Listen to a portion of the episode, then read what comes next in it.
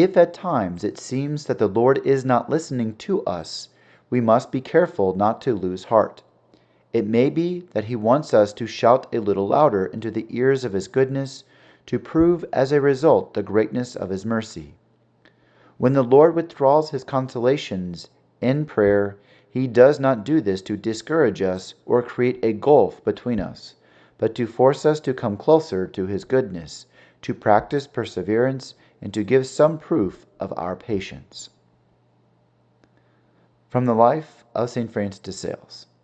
On March 27, 1603, Francis de Sales, convinced that his office of bishop obliged him in a particular manner to imitate the supreme pastor, Jesus Christ, determined that he had to be, like him, priest and victim at the same time. Therefore, on the evening of Holy Thursday, he went barefoot, dressed in sackcloth, with the confreres of the Holy Cross in a penitential procession through the city of Annecy. Thus he visited the sepulchres in every church where the Blessed Sacrament was exposed. Considering himself a victim to be immolated for the salvation of his people, he cruelly disciplined himself. He did this after he had preached a most moving sermon on the Passion of our Savior.